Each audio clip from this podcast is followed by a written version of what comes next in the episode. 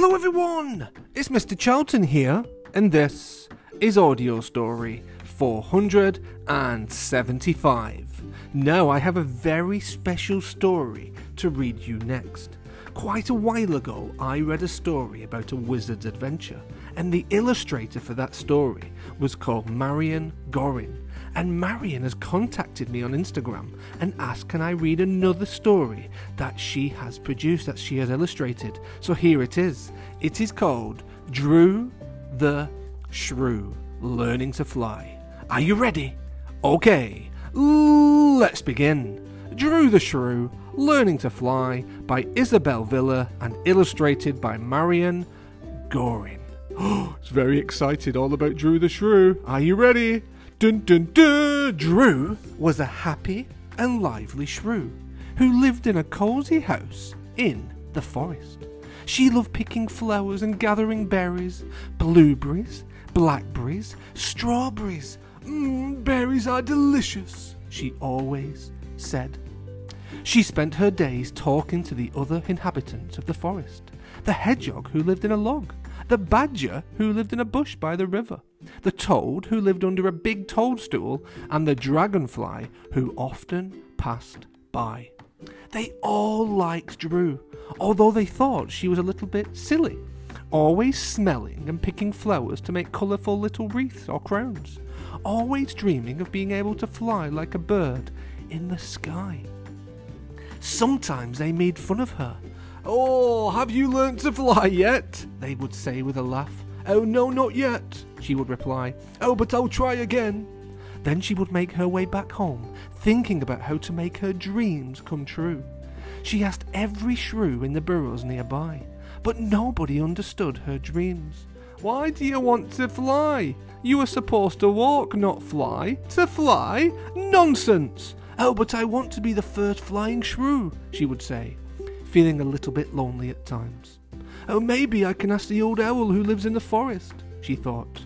Oh, she is the wisest one I know. But she was a little afraid of doing so.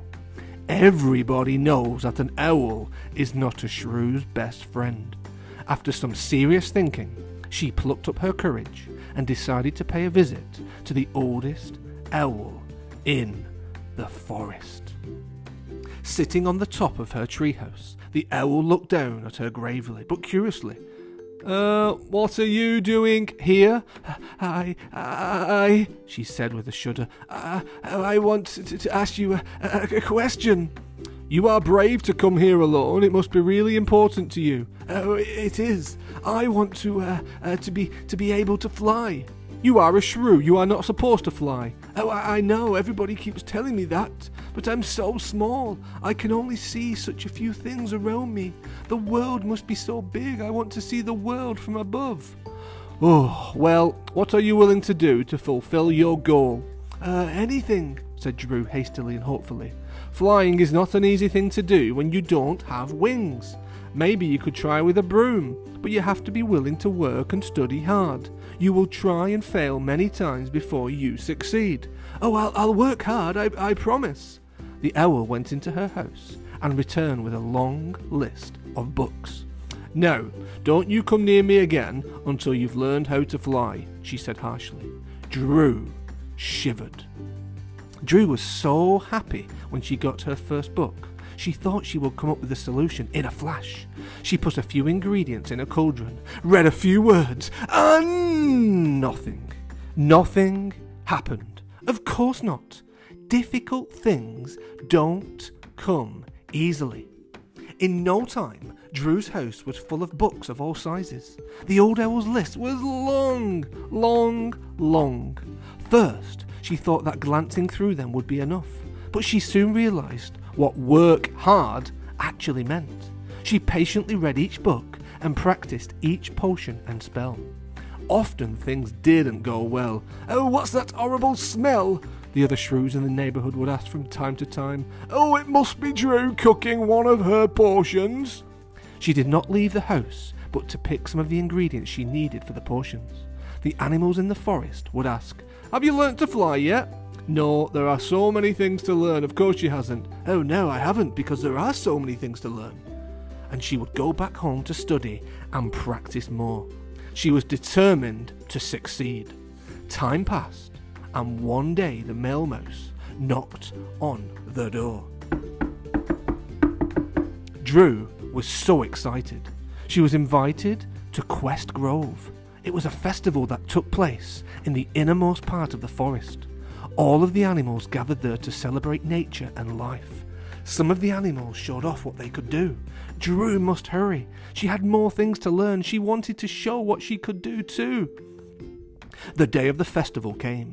Everybody was busy with preparations, decorating trees with colourful lights and garlands, placing delicious dishes mm, and drinks on the tables. A stage was set up in the middle of the forest, right in the clearing for the participants to perform their very best tricks. Drew was busy revising her notes, looking back at all the mistakes she had previously made, checking all of the ingredients for her potion. The time had come. Drew pushed her cart towards the stage with all the things she needed for the performance. She put her cauldron in the middle and began to mix all the ingredients she had bought. She put her broom inside and read the spell aloud. She took out the broom and jumped on it. And nothing happened. Everybody stared at her. Many thought she was going to fail. But suddenly, the broom began to shake, and it lifted off the ground. Drew grabbed the broom firmly. She was so happy. She did it. She could fly. She smiled happily while she was flying in the sky near the moon, near the stars, and. Wow! She could see the forest from above. Oh, wow, wow.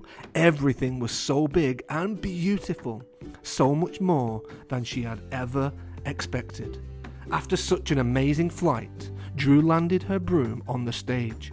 Everybody clapped and cheered. Woo, that was fantastic, said the toad. Woo, you did great, said the badger. Wow, you can fly even higher than me, said the dragonfly. Oh, what an amazing trick, said one of her neighbours. It was worth all that bad smell. But the old owl, with her harsh and wise voice, said, that's not a good trick. That's the reward of hard work. Good job, Drew. And Drew felt happier than ever. Her dream had come true, and she began to dream another dream. The end.